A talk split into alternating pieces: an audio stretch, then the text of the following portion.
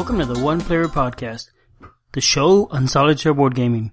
I'm your host Albert, and this is episode 61. Those funny little dice.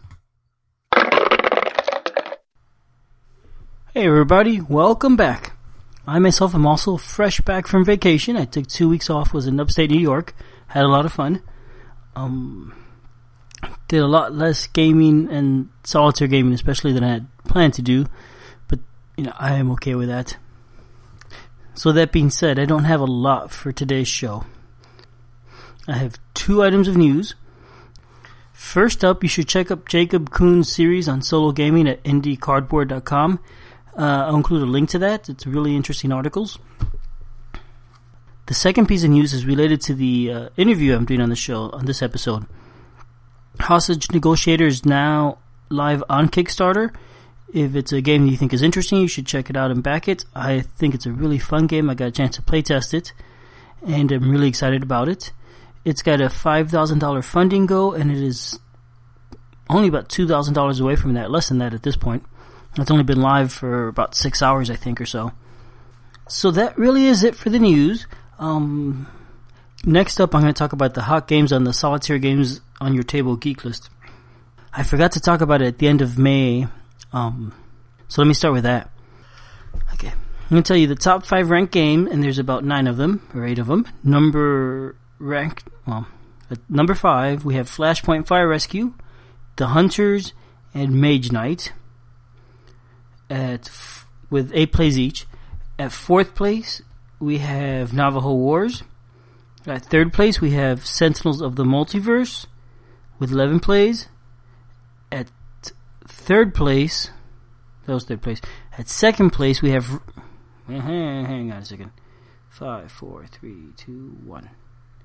Let me let me start over. Fifth place is Flashpoint Fire Rescue, The Hunters, and Mage Knight. Fourth place is Navajo Wars. Third place is Sentinels of the Multiverse. Second place is Rallyman, and it and this time we have a tie for first place. First time I've seen that, which is Everything versus Everything and Space Hulk Death Angel. Now, the interesting thing here is that all these games are hot this month for a reason. Most of these had uh, solitaire challenges going on, so a lot of people played them. I know that's true for Rallyman and Sentinels of the Multiverse, and probably Space Hulk. I also know Everything versus Everything.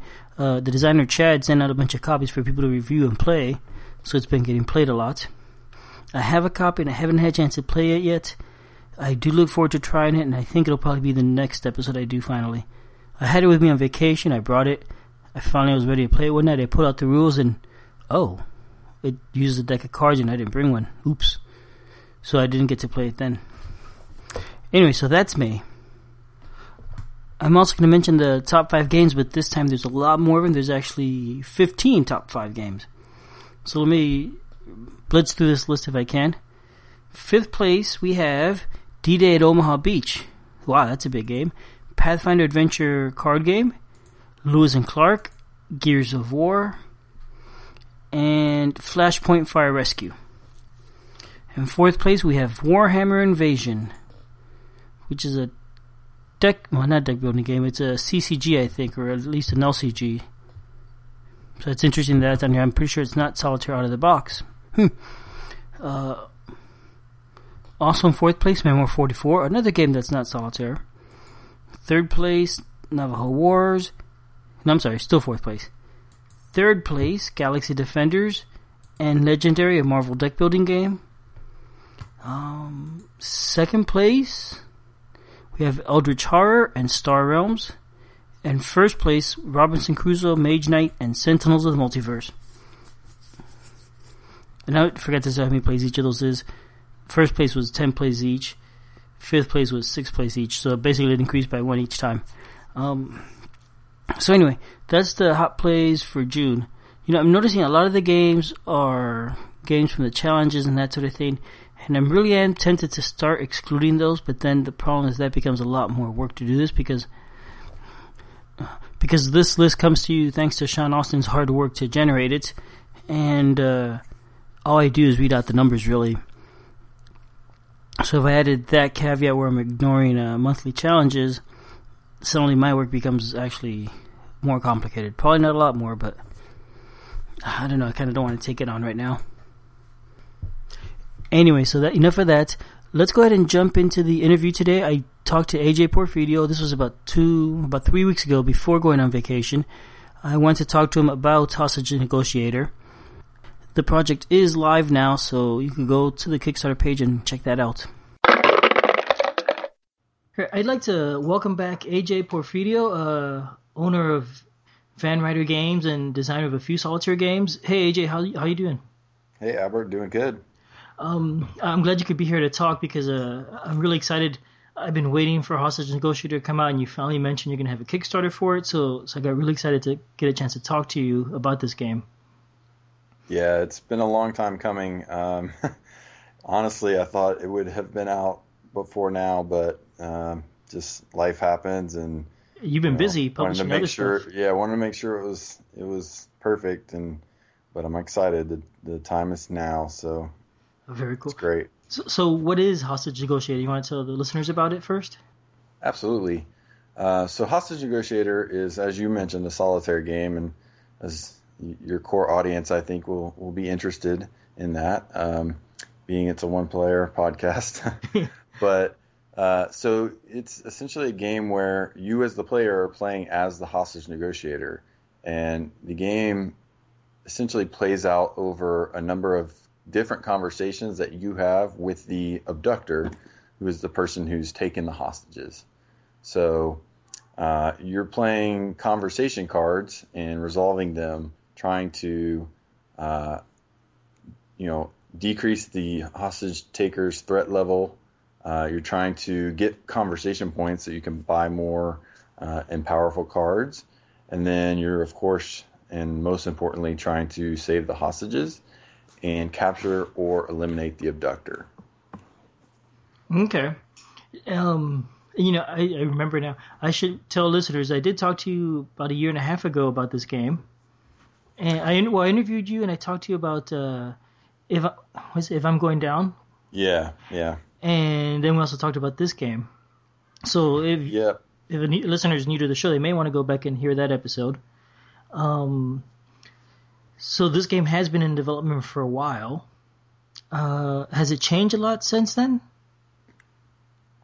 Uh, it's been a couple years, yeah, and, and it's it has changed some since then. Um, you, the playtesters such as yourself may not notice um, necessarily. Uh, I know for you, it's probably been a little while since you, or at least since uh, the version you got. You know, a few things have changed, but uh, the core of the game is much the same, uh, but you know balance tweaks and things like that. There's been some some changes from that respect, and then of course you know art's been completed, uh, graphic design, things like that. Um, so you know the the playtesters may not notice huge differences from when they when they played it, but uh, there definitely have been some changes, and, and there may be some things that they do notice, and, and you notice as well. Um, so it just all depends on. You know, I, I don't remember exactly when the last time you played was, but uh, I'm certain that there's been a few changes since then. Okay. It's been a long time. Um, think it was December of 2012 or so. Yeah. So one of the cool things. Uh, wow, that is a long time. Yeah, you know, I keep one. This is one of the games that I, I keep thinking, man, I really want to go and play this again. Yeah. Doing a uh, podcast, uh, I just don't have the time to go back to the games as much as I used to before. Yeah, to be fair, I mean you were you were involved from pretty early on, so uh, I think at that point the game was probably only less than a year in development. Um, so, but that's cool, man. Like, i am so thrilled with the the playtesters I got for Hostage Negotiator. I mean, it really is, in my opinion, an all star group of people. Um, you know, yourself, Mikolaj Legzinski, who's the lead playtester, uh, I, I, say that wrong every time. I think it's Mikolai actually, um, but and he's of course a, a listener to your show. Uh, but he's been great, and he's doing the hundred play challenge on BGG. Actually, he's been doing that with Hostage Negotiator, which what at the time he started it wasn't even a fully completed game. So that's really cool. And then some great designer friends of mine, Chevy Dodd, uh, Grant Rodiak, Jason Slingerland, and others. Um, TC Petty, of Viva Java fame. Uh, just a really great list of people who have play tested and given feedback. Uh, and each one of their feedbacks and yours has all contributed to making Hostage Negotiator what it is. Oh, very cool. So you say the game's been in development for, I guess, at this point, over two years. What is that process like? I mean, I imagine this isn't your only job. This is not your day job. So, so you can't spend all your time on it. But what is that development process like? Yeah, that's you're exactly right. So for me in, in Van Ryder games, I mean, I'm I consider myself in, in my company sort of a micro publisher. Mm-hmm. Um, and my goal is to put out one to two games a year, and I'm perfectly content and happy with that. Um, so, you know, I I generally choose one, maybe two games to focus on at a time, and you know, Hostage Negotiator's been there, and it was kind of in the in the top priority spot. Uh, and then I went to Unpub and found Tessen, which is mm-hmm. a, a real time two player game, and I sort of shifted focus to that to produce that uh, last year, and so that was a pretty polished game and took about six months of development. So you know, for a while there, I just I didn't have as much time to spend on hostage, hostage negotiator. But once that sort of wrapped up and that Kickstarter was successful and complete and got the game produced, then I, I shifted back to hostage negotiator and you know, it's gone full bore since the beginning of this year to the point where we are now, which is is ready to launch on Kickstarter. Um, so can you tell me more about what the game itself is like? Um, the components and the gameplay and that sort of thing. Yeah, so uh, going in a little more detail, I guess. Um, you know, each there's there's three phases in a turn basically. And the first phase of a turn is the conversation phase. Uh, and this is when you're playing your conversation cards and thematically when you are actually having a conversation with the abductor. So there are different cards like, you know, small talk. You may just try to, you know, try to get his guard down a little bit by having some small talk with him. Uh, from all the way from there to something like a bold lie, uh, where you're really trying to to tell them a, a big lie to make something happen. Um, and then there's even things like snipers, you know, take the shot uh, to try to take out the abductor. Uh, all you know, all units get in there, you know, sending in the SWAT team basically. Um, and so, and obviously that stuff happens while you're distracting the abductor, you know, on the phone conversation. Okay. Um, so you're doing that. You you resolve those cards and you roll you roll dice, and how many dice you get to roll is dependent on the threat level. So if he's if you've successfully calmed him down, you will get to roll more dice uh, and have more chance of being successful. Whereas if he's if you've angered him and he's very mad, uh, you roll less dice. So uh, you roll the dice, and it, for every five or six you get, that's going to be a success. And there are three different levels on each card. Uh, zero successes is a failure, one success, and then two plus successes. And so, how successful you are at resolving the cards, you know, di- dictates what benefits or consequences you get. Uh, so from there, once you do that, you you move on to the spend phase, as I'm calling it now. I think it was something different when you played, uh, but it's it's the spend phase, which is when you get to spend conversation points and purchase new cards. So people who are familiar with deck building will will definitely uh, understand the mechanics for this game. But it's there's no deck. I call it hand building because every card you purchase from the available area goes directly into your hand and is available during the next turn. So there's no randomness from a deck, you know, in terms of what cards you're going to get. Uh, you know exactly what you're going to get um, which I think is pretty cool and lets you kind of strategize and and decide how you want to uh, tackle the challenges the game throws at you. That's right. And after you've used the card, they go back to that pool of available cards. Well, uh, yes. So the way it works is, and it's an important distinction. When you use a card on a turn, uh, you do the spin phase first, and then cards you used on that turn go back in the available area. So you can't purchase cards that you just played this turn in the same turn. So you have to wait until the following turns.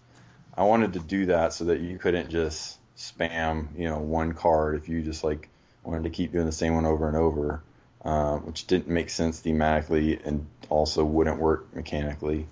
Um, and there's mm-hmm.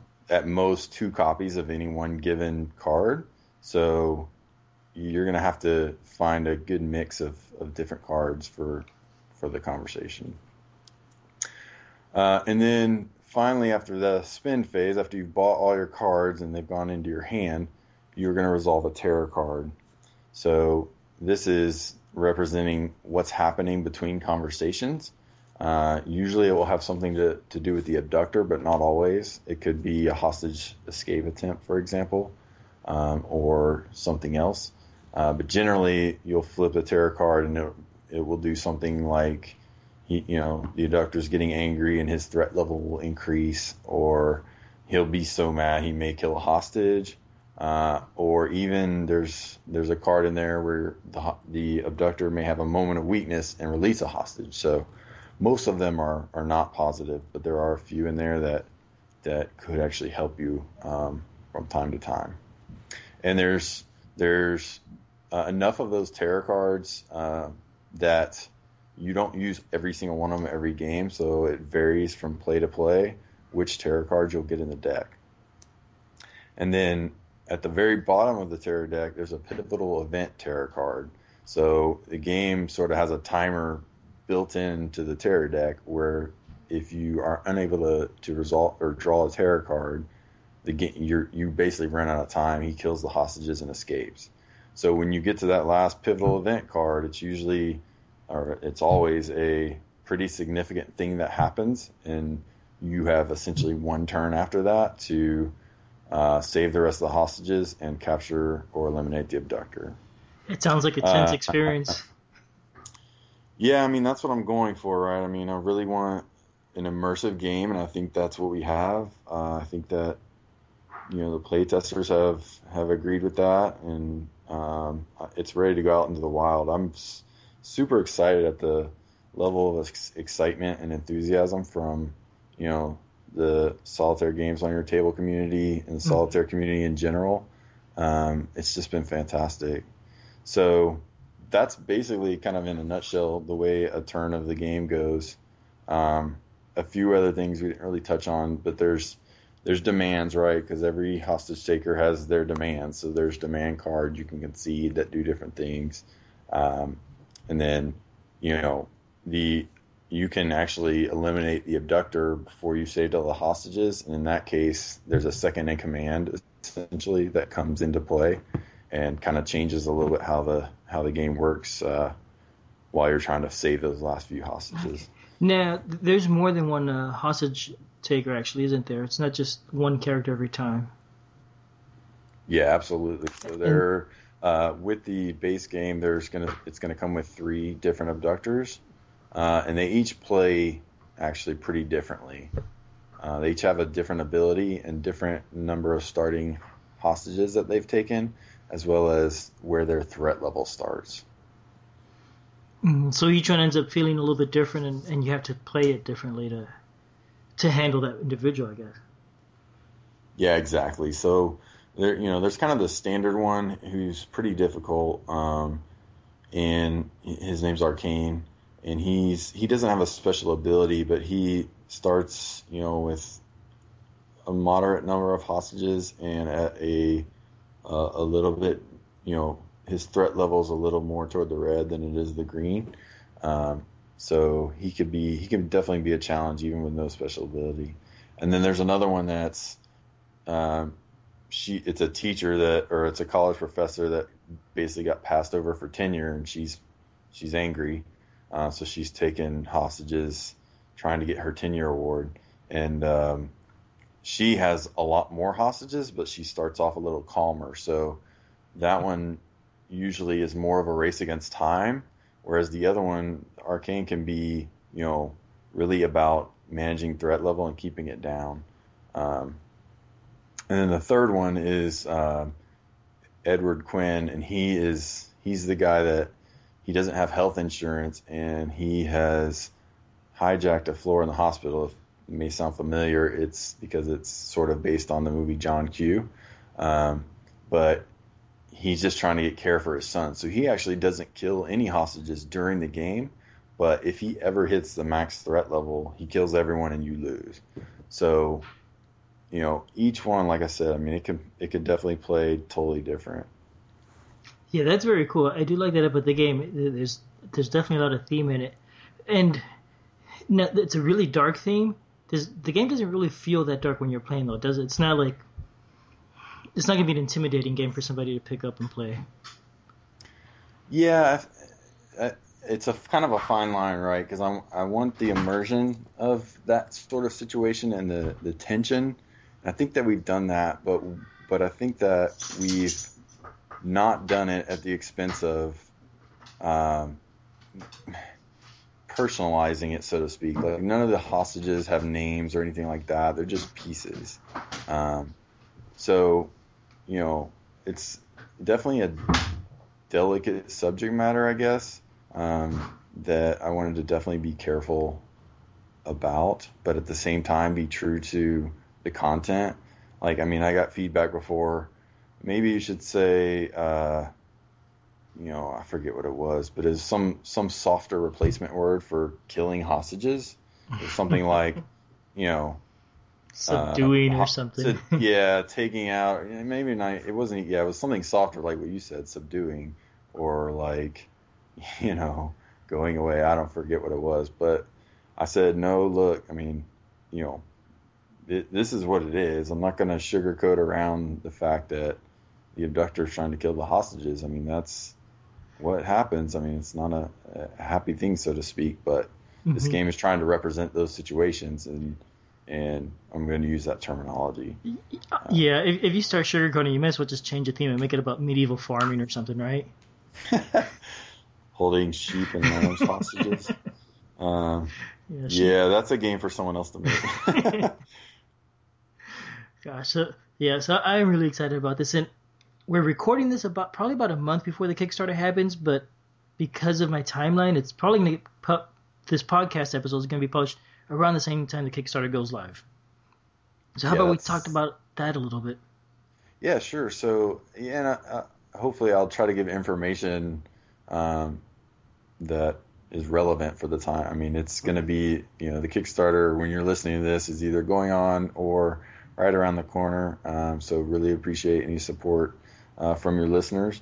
But you know, just to talk a little about, I know you wanted to know a little bit about what kind of rewards there's going to be and things like that. Um, so to kind of to kind of uh, keep going with the abductor conversation, we're going to actually offer uh, abductor packs mm. in the Kickstarter. So these will be uh, 15 cards or so each, and the plan is to kind of release them on a somewhat regular schedule. Uh, but oh, wow. during the Kickstarter, you can go ahead and, and pledge for those then, uh, and you'll get all those as they come out.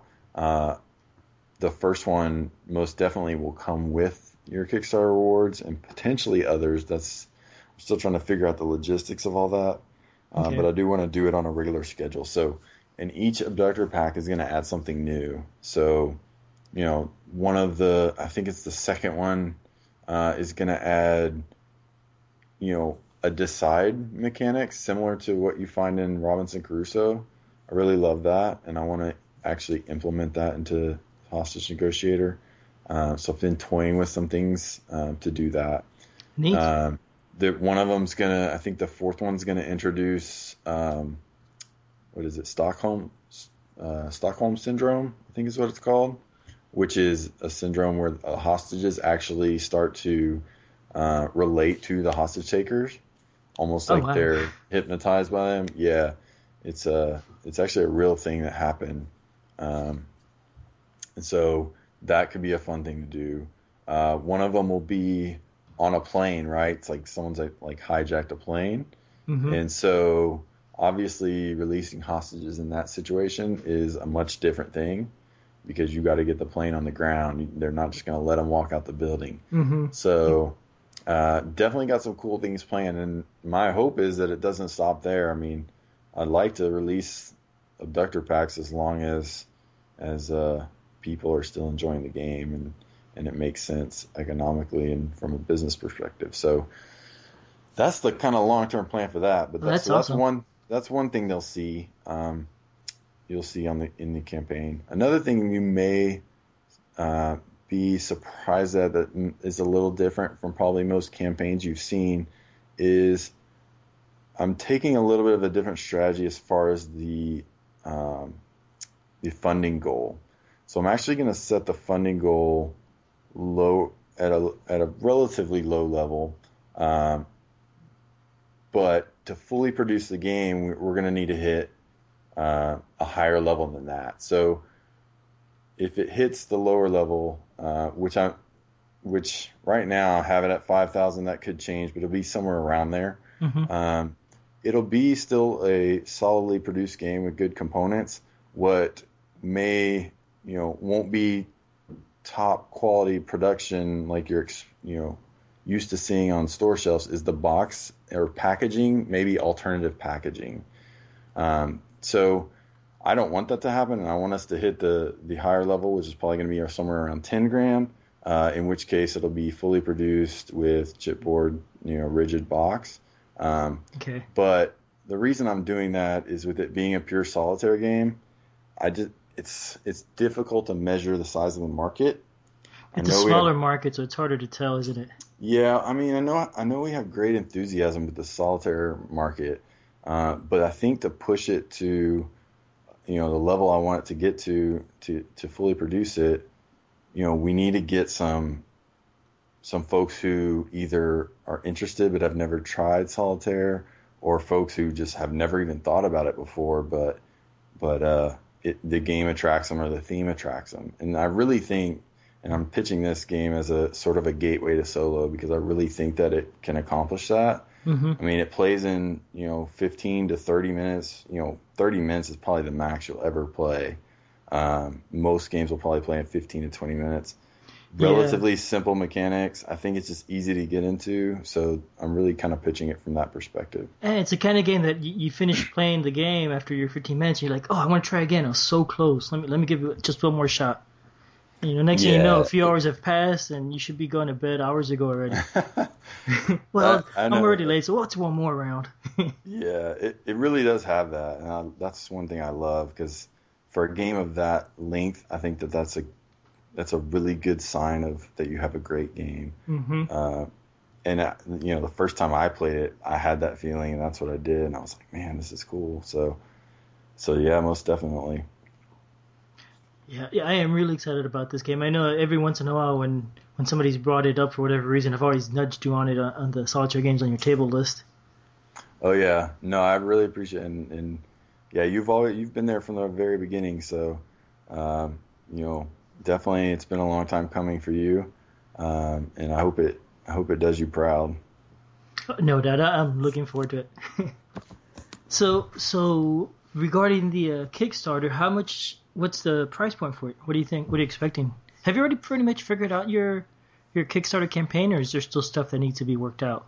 And even, I guess, the whole So- publishing. So the yeah, the page is basically done. There's a few more things to change, and then of course, like I kind of mentioned, I'm still uh, crunching numbers and trying to figure out exactly where I want to land on funding goals as well as reward levels. So I don't want to, I won't name any specifics, but I'll go ahead and give you a range. I mean, it's probably going to be, you know, for U.S. backers with free shipping uh, in the 20 25 dollar range, uh, just depending. For, and that's that'll get you the game, and then the abductor packs are actually going to be add-ons um, that you can you can add on if you want, or you know if not, that's fine too. So, is it a, single add-on, or are you, adding like I don't know, five bucks per pack or something like that? Or is Uh, just actually, a you can, you have the option, so you'll you'll get a better deal if you if you go for all the packs at Mhm. once. Um, but you could you could absolutely pick and choose. Um, if there's one that jumped out at you more, you you can't afford all of them, or or whatever the case. And um, there may be some limited items, uh, but I, I've kind of since if I'm going down, gone away from doing exclusives. Um, but you'll still get benefits as backers. Like you'll get the first abductor pack before it's even released, and probably months before. Uh, so things like that is is what I'll do to to kind of separate and say thanks to the, the early adopters. Uh, and there may be some other things like that too. Mm-hmm. Yeah, I've got mixed feelings about the those exclusives too. They're neat when you get them, but then everybody else in the world is annoyed by them. That's, yeah, I, I, well, I think the, I think it's actually a vocal minority to be honest with you. Uh, but. I, you know, you can you can relate to what they're saying, right? Like it's kind of stinks to want content and not be able to get it. Um, yeah. So, but I, I mean, I I think there's no question that exclusives work because you see time and again, you know, projects that have them kind of blow up. Yeah. Uh, but my strategy is not to have a you know hundred thousand dollar project. I would not say no if that happened, but I, I'm I really just want to get the game produced and get it out in the wild. That's always my goal. So if we hit funding by you know one dollar, then awesome. I'm happy. yeah. Uh, but if we go over, that's great too, and and we could do some some cool things. Very cool. And so, what's the uh, the timeline for the Kickstarter? You said it starts around the fifteenth. Yeah, so so also still still working that out, but uh, it's not going to be over 30 days, and I'm pr- I'm pretty sure it's going to be more like around three weeks. Okay. Uh, I've done two of these now, and you know a month is a really long and stressful and uh, tiring time. Uh, so I think cutting a week off that is not won't necessarily lose you a ton of support. Um, but I hope I'm not wrong on that. Gosh, I, you know, I can't. I always hear that it's it's a lot of work, it's a lot of stress, but I can't imagine what's involved in, in running a camp a Kickstarter campaign. Well, just I mean, the easiest way to think of it is you have to be engaged. You know, essentially all every hour that you're not sleeping. Um, at least that's how I feel like a campaign should be run. I don't want you to send me a question through Kickstarter and have to wait 24 hours, 48 hours, or even not getting an answer at all. I just I think that's unacceptable. I think communication is key. Um, so, you know, I've always, at least to this point, thanked every single backer that's that's pledged. I, you know, try to answer questions as fast as possible when I get them, and I mean, ultimately, just take care of the backers. I mean, mm-hmm. treat them how you would want to be treated. Um, that's why you know that's why that's what Kickstarter is all about, and that's really why they want to support you. That's true. It is about backers, isn't it? You know, I'm always surprised when I when I've sent an email to the to a Kickstarter project person and and I get a reply right away. I always think, oh, you know, I'll get a reply tonight or tomorrow, and then it comes back right away. And I'm like, wow, that's nice. That's it's. I'm surprised. They must have been waiting for me. Yeah, I mean, you know, people let's face it, you're asking for people to to, to pledge their hard-earned money toward your project. You know, that's the least that you can do is give them the the respect of you know timely communication. That's the least you can do. That should be, you know, that's a requirement at the top of any creator's list, in my opinion. Or of any communication, honestly. yeah, yeah. I mean, it's so, not hard to answer an email. no. So, so I want to jump back a, uh, a step. We're talking about the game. The uh, what what comes in the game? You've already mentioned there's a bunch of different types of cards, and you've hinted that there's dice in there. Yeah, so it'll come with five dice, um, and one of the one of the sort of stretch goals is going to be for custom dice, hmm, uh, mm-hmm. uh, which will actually have the success symbols on the five and six, and we didn't talk about it, but that you can actually convert a four to a to a success in the game, and it'll have a special symbol on that for the custom dice as well. Oh, very cool. Um, so that would be, I would love to hit that level. Uh, also, for the hostages, um, at the base level, they'll just be cubes, but if we hit a, a certain funding level, I want to upgrade those to kind of, you know, mini meeple pieces or, or some other kind of sort of human looking figures. Um, that'll add a little bit of, of coolness to the game. So there's those pieces, and then there's um, cubes to to track the different, uh, I guess, not really resources, but you're kind of managing. You know, like threat level will have a cube, a threat marker. Uh, conversation point track will have a marker. Um, And there's a board also, isn't there? I don't think you mentioned that. Oh yeah, good point. on. Yeah, there's a tableau. So there's a hostage negotiator tableau that, which is where you track all of those things. Yeah, great point, Albert. So you have, you know, there's a threat dial, which is what you you kind of move the threat marker up. You know, it's a circle, so it kind of goes left to right, right to left, and then on the outside of that is the conversation point uh, track, which you'll be able to see all of this at the on the Kickstarter page, um, which also will have the full rules. Uh, so definitely go check that out if, it sounds interesting to you guys. Um, but and then also the hostages that kind of start in the middle in the hostage pool, and as as you save or or they get killed, you move them up or down um, to reflect that. Okay. So yeah, no, good good call out. So there's that. Yeah, that's one of the components, and then um, that's I believe that's it for the pieces and the dice, and then the rest is cards. So there's conversation cards, terror cards, uh, demands. So each abductor has different major demands, as well as there are escape demands, and those are also different from each game, and each abductor has their own set of demands. So another way to greatly vary the game from game to game. Um, and then I believe that's it. Yeah. Okay. So how many cards is it total, roughly? Oh, let me look real quick. It's in the It's 50 roughly- or more? Yeah, it's a little more than that. Let me let, Okay. me look so I don't don't say it wrong. Um, quick math. Well, I can here. I have the contents right here, so I'll just walk down that.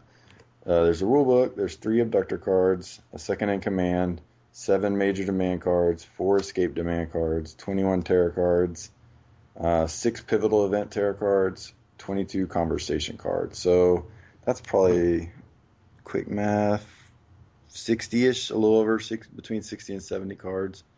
Hmm, okay. Um, let me see, 20, 43, 53, 60, 64. Okay. That's a nice number. Uh, not too many and not too little. The Yeah, you know it's it's kind of Mhm. strange. Like it feels like when you play the game, it feels like there's way more cards than that in the game. but yeah, you haven't spread out across the table when you're playing. Yeah, because you haven't conversations. Yeah, that you haven't spread out, and also that you know, like the terror cards, there's 21, but there's only ever 10 in any game, so you get a different mix. And you know, I've played the game, uh, you know, hundreds of times, and I still don't feel like, oh, I've seen this combination of terror cards before. Like it's just always d- between those and the demands being different. I mean, no game is ever the same. Mm-hmm, that's right. I, I do remember as I'm playing, as I was playtesting, like I draw a terror card and it's oh, I can't believe that happened. Well, as long as I Oh, don't yeah. draw this other card next, I'm, I think I'm okay. And I flip the next card. Oh, there it is. It, it's a fun game. I, I really enjoyed it. Uh, Like I, I said, it. I'm and excited. it's definitely a game you you get better at over time, um, because you start to know kind of what different cards are in there. You can plan for the different scenarios. Uh, so there's definitely it's definitely can be both tactical but also strategic. hmm Yep, and I remember trying out different strategies on the conversations. You know, trying to figure out what strategies work well with one hostage taker and what strategies don't, and, and just there's a lot of options in the game. For such a small game, that that's pretty impressive. Yes, Uh, thank you. When is the when when do you expect it to be available? Um, so so Kickstarter is launching July 15th. I don't even know if we've said that yet, but uh, Kickstarter will actually launch then, uh, and then production time is actually going to depend. I mean, if we if we don't get the fully produced level, uh, which I really hope we do, Mhm. but ultimately I want people to have the game and what's inside the box is what matters most. So you know, it's not like the the lower level box is going to be terrible or anything. It'll be sufficient, um, but I I really got to get this game out there into people's hands. It's just such a good game. Um, but I digress. So so um, I would expect that we'll complete. I mean, we'll complete funding. You know, early August. Um, I think, and don't quote me, but I think I can have it to people you know, maybe by the end of the year, but probably more likely uh, the first month or two of 2015. Um, so, but I'm gonna shoot for the end of the year. But I mean, you know how it is with manufacturing. Yeah. It can it can so many things can happen. So, uh, you know, I'll have a, I'll have the projected date on the on the Kickstarter. Folks can look at, um, but that's a general sense of timing for you. Gotcha. Yeah, and yeah, if you get into December, then you might have issues with the holidays and all that. Yeah, that's always a tough time to try to fulfill. Um, but you know, if I have them, I will get. You know, you can ask the Tessen backers. I got them here and got them turned around. I mean, That's the next right. day I was shipping them. So That's right. I was Yeah. surprised how fast I got my Tessen.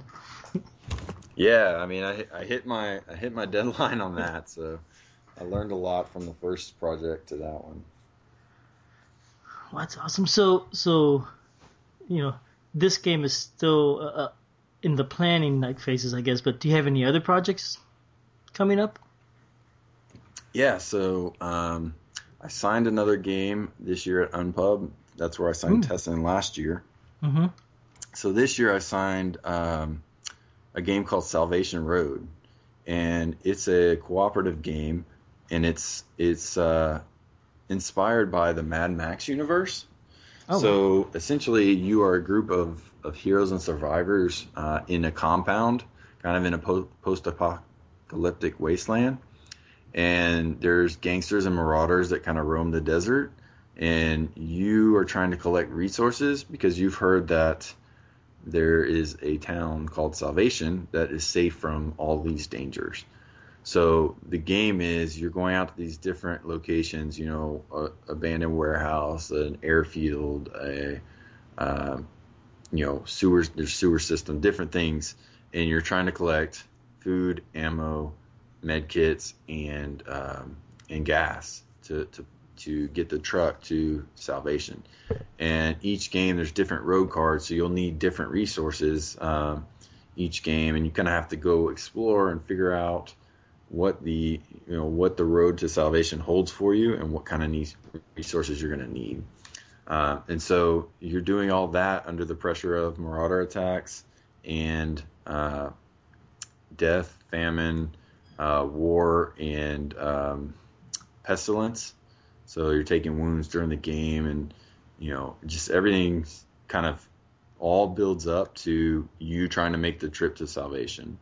And then, you know, once that kind of access point happens, you you put your resources on the truck and you go. And you kind of you go through the road cards and figure out do we, did we have enough resources to make it or not. Uh, so it kind of culminates into this climactic ending, Mhm. assuming you assuming you don't die before then, which can happen, but usually you get at least you kind of get a sense of hey we need to go now or we're going to die next turn. Um, so it it's super awesome. Um, re- some really unique things like you're controlling uh, the standard way to play is players control two characters, one being a, a hero, which has a, a special ability that is positive, and there's also survivors, which are, you know, for example, you know, there may be a uh, careless kid, and he like drops resources uh, when he goes back to the compound. So those are kind of people, you know, characters you have to sort of overcome their their hindrances, but they still get actions and things, so they can still, of course, help you. Um, so it kind of has a neat. That's kind of a pretty neat mechanic. That's Um, but yeah, it's it's and it plays great solo, so um, keep an eye out for that. Yeah, definitely. That sounds like a cool game. And do, so you actually do reach salvation in the game. If, if that's the goal to actually reach a place. Yeah, the goal is, is, is there's no points based or anything like that. It is get your group to salvation. Oh, very cool. Okay. Seems like there could be a sequel once you get to salvation and find out it's not all that after all. I can neither confirm nor deny that that may be a possibility. Awesome. That sounds really cool. Is how how ready is this game? Does it still need some development, or are you ready to start that Kickstarter once you finish this No, one and had a yeah, so six month we're- break? You're, we're a little we're a little ways off. Um, we, it definitely is still in development. Uh, just had to, took it to Origins, did some tests there. Uh, the designer duo, um, Mike Kelly and Peter Gousis, who their design studio is called MVP Board Games. Uh, they've got it out to some blind testers. So we're we're still tweaking, and but we're we're in late beta. I mean, it's pretty polished. It's just a matter of streamlining at this point. So once that gets done, we'll get cranking on art and, and start prepping for the Kickstarter. Uh, probably probably early next year is my guess. Okay, very cool. Um, you just mentioned art. That remind me. We didn't really talk about the art for Hostage Negotiator at all, did we? No, we didn't. We should talk about that. Yeah, I know you had a picture early on of the cover, and it had some mixed reviews, and then you came up with another one. And I, I liked the first one. It was a little strange, and I liked it. But then I saw the the new picture, and I was like, "Oh, this is really cool." Yeah, I mean that's really kind of a good, great story actually, and a testament to you know what listening to your fans can do. Because you know, I, like you said, I put the original cover out, um, and it mixed reviews is probably putting it kindly. I think it was probably mostly negative reviews, at least on Board Game Geek, uh, and that's people tend to be more honest there. Um, so I kind of took a step back and reflected and said, man, do I need to think about changing this because that's not the reception I want when people see this game. Uh, and so, you know, even though it was going to add costs, and you know, that's also one of the reasons the project was delayed a little longer. Um, I decided, you know, I need to do this, and so I went back to the artist and told her, you know, here's the feedback, here's, you know, let's, here's what I think we should do, and we came up with the, actually a couple friends of mine uh, in my game group, really close, had some some great ideas along with the board game geek community. I think collectively between them is how we got to the concept of you know the negotiator on one side of the, the cover and the the abductor on the other, and together they sort of make one one head. Oh, I didn't Uh, realize that that was two people there. Yeah. Oh yeah. So the the one on the right in the or the left, I guess, as you're looking at it in the blue, is the negotiator. He's got the you know he's got the sunglasses and everything on, and then on the other side is the guy in a ski mask and in the on and it's shaded in red, and that's the the abductor. Um, so it just it came out great, fantastic. I mean, you put the two side by side, it's night and day how much better the new one is. So I really have the I guess the the fans and the community of Board Geek and, and my friends to thank for for you know and the artist of course for coming up you know it's the same artist and she just she knocked the, the other one out of the park um, They're very So- different styles too. I, I wouldn't have guessed it's the Well, same artist. yeah it is um, you know that was one of the things was the other one almost the first one kind of almost looked like photos uh, which you know but the the newer one's more of a brushed illustrated look uh, and it just looks great Did did the same artist do the interior art? The cards She did, yeah. Okay. Christy Kirisberg is the artist, and I found her uh, on Board Game Geek, and she, you know, she's great. She did an awesome job on the art. Um, I think the, you know, the the art in the game is it is sort of that photorealistic a little bit look, uh, but it fits in the game. It's you know, no, I've had no complaints about the art inside the game. Now, I say that, and I know for a fact there will be people that don't like it because art is subjective. Um, but overall, I mean, I think it's a really great look. Cool. Okay. Are you going to be releasing any more images between now and the Kickstarter? Not that anybody listening to this is, you know. Uh, yeah, I'll, I'll. Well, the the thing is, because I'm going on vacation, uh, you know, here next week, and then I'll be gone for a week, so I'll only be back a few days before the Kickstarter. Um, but I'll I'll start releasing content, you know, when I get back, a couple days before it launches. Uh, the video is going to be really awesome. I have a, a good friend helping with that, and I'm really excited. I think it'll be the best Kickstarter video, at least I've had for my projects um, so far. So I'm excited. Okay. I can't wait. I think I'm as excited as you are. Oh man, I don't know if that's possible, but hey, I'll take it. It's it's it's really exciting. I of all the games I've done, I mean, I think as far as buzz goes, this one's had the most buzz, um, kind of leading up to the Kickstarter. So I'm cautiously optimistic about what what will happen.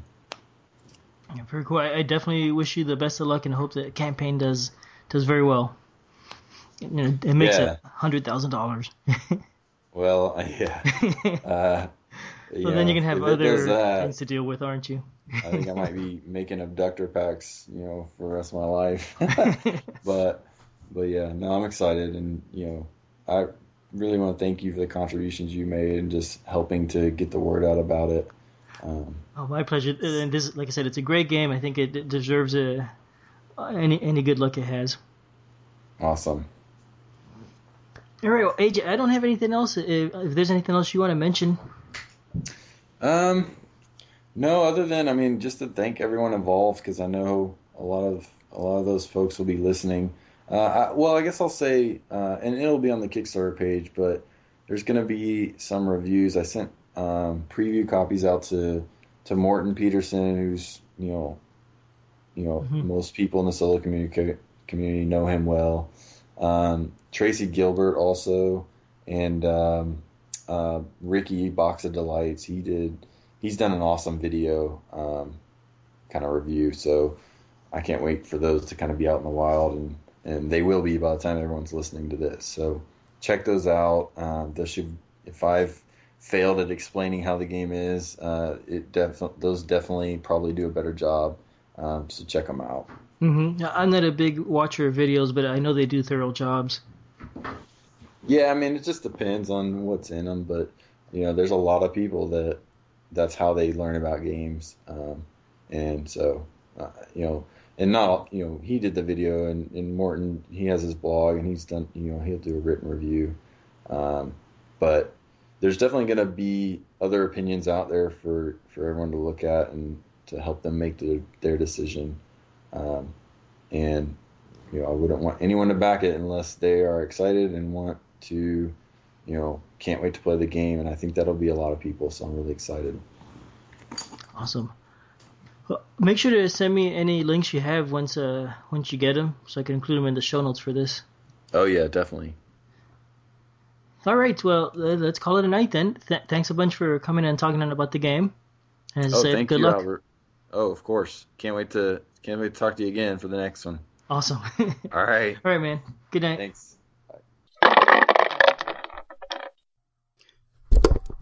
Well, I hope you enjoyed that conversation. If you haven't uh, already backed Hostage Negotiator, go do that right now.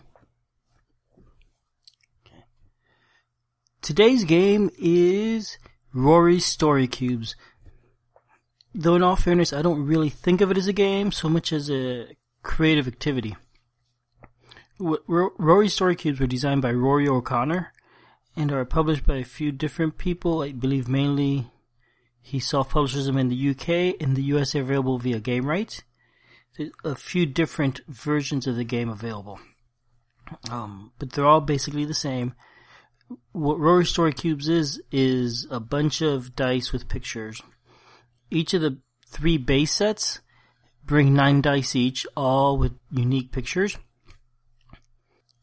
So there's some simple ideas for how to play with it. Really, it's I think it's do whatever you want with them. Um, for example, you could roll them and roll nine dice and try and come up with a movie title from those nine dice. Uh, they suggest using them to come up with stories. Put all the nine dice together and come up with a story. Uh, let's try something like that now. Hang on. Okay, I've got my nine cubes here in hand, and I'm gonna roll them. These are the basic sets. I rolled a. F- okay. I rolled a fish, an alien, a lock, an arrow, an airplane. Um, maybe it's a credit card, a shooting star, a beetle, and a book. So now I'm going to look at these nine dice and see what I could come up with.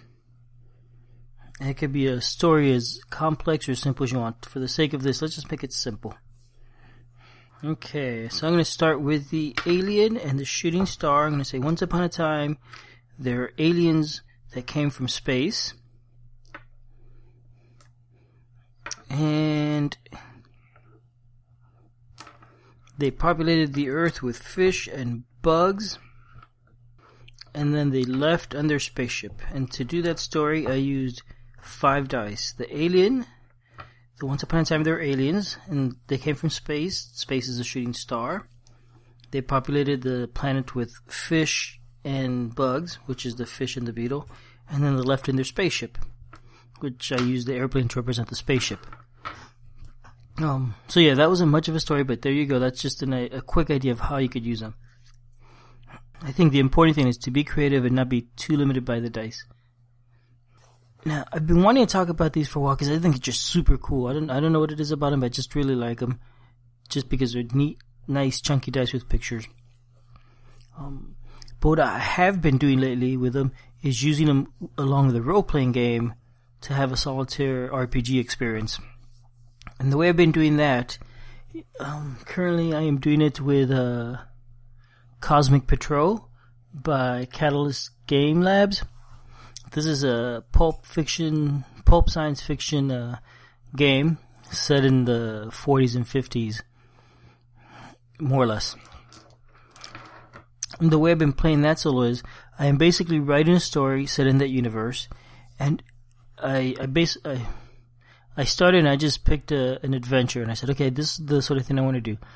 I'm a guy. How did I come up with the beginning? Well, I came up with a story by looking in the book and getting an idea, though I could have just easily made up my own uh, idea for, for what adventure I wanted to play.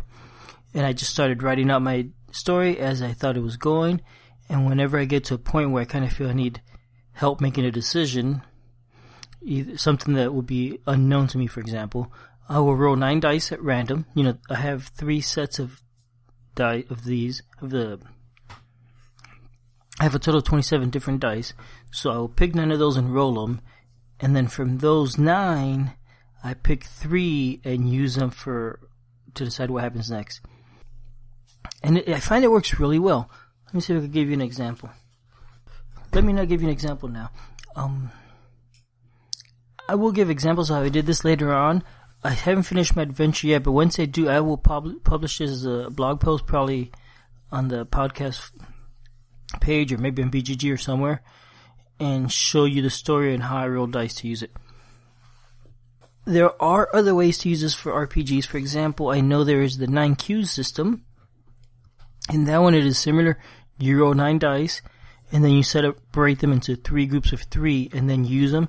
However, it's a bit more formal in that it divides the an adventure into three parts in which you use three dice for each part to help you guide the story. I think it's still generally the same idea though. You're writing a story, um, it's a creative writing experience, and you're using some role playing game as a framework, and then using the dice to help help you guide the game wherever you get things that will be unknown to you as a player, but will be known to you as a GM. Um, so it's basically Rory story cubes. So as I said, there's three sets with nine dice each. The first one is the basic one. It comes in an orange box. Um, it's just a bunch of miscellaneous pictures, I think. The second one is called Actions, and all the dice. This one comes in a blue dice, and the um, images are all generally stick figures doing some sort of action. The third set is called Voyages, and as you can imagine, this is all themed around voyages and travel and that sort of thing. Then besides those three sets, there's three small sets with three dice each. One's called Clues, one's called Enchanted, and one is called Prehistoria. So that's a total of about 36 dice that are available right now if you manage to get all those. The three small sets are not available in the US directly. Right now I believe those are only published by the Creativity Hub, which is the company that publishes them in the UK. Um, you can find them. For example, if you look on Amazon, they're available for about five dollars each plus shipping. Probably about a little less than twenty for all of them, which is not bad because I know they were a little more expensive just a month ago. There is also a giant size set. My local game store has the the basic, the orange box, and it's a it's probably at least double the size of the one I have here with the standard size size, and it might be even a little bit bigger than that it sure looks good. It's only 20 bucks for the nine gigantic dice. Alright, so that's Rory Story Cubes. Um, it's a great way to play an RPG solo. I think it is. I don't know if it'll work with all RPGs or not, but it, I think it'll work pretty well. You could use it if you want to play a single character. You could use it if you want to play more. The thing to keep in mind, well, the thing to keep in mind, as I said, is it's really a creative writing process using the a role playing game as a framework and dice to help guide the story. Uh, and I've I've said this before, and I think when you're playing a solo RPG, generally you want to write your adventure down.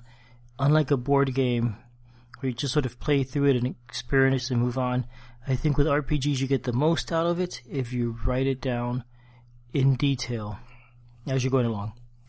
I will once I finish my my adventure, I will publish that so you can see exactly what I did. I will have everything written out that I rolled with pictures of the dice I rolled at each point where I rolled them. Oh, I should also mention the game is also well. Rory's Story Cubes are also available as an app for iPhone and Android. Um, it's I believe the basic one is free, or it might be a couple dollars, and then you could add on the different dice sets. The, currently, it only has the three large sets available, not the three small ones.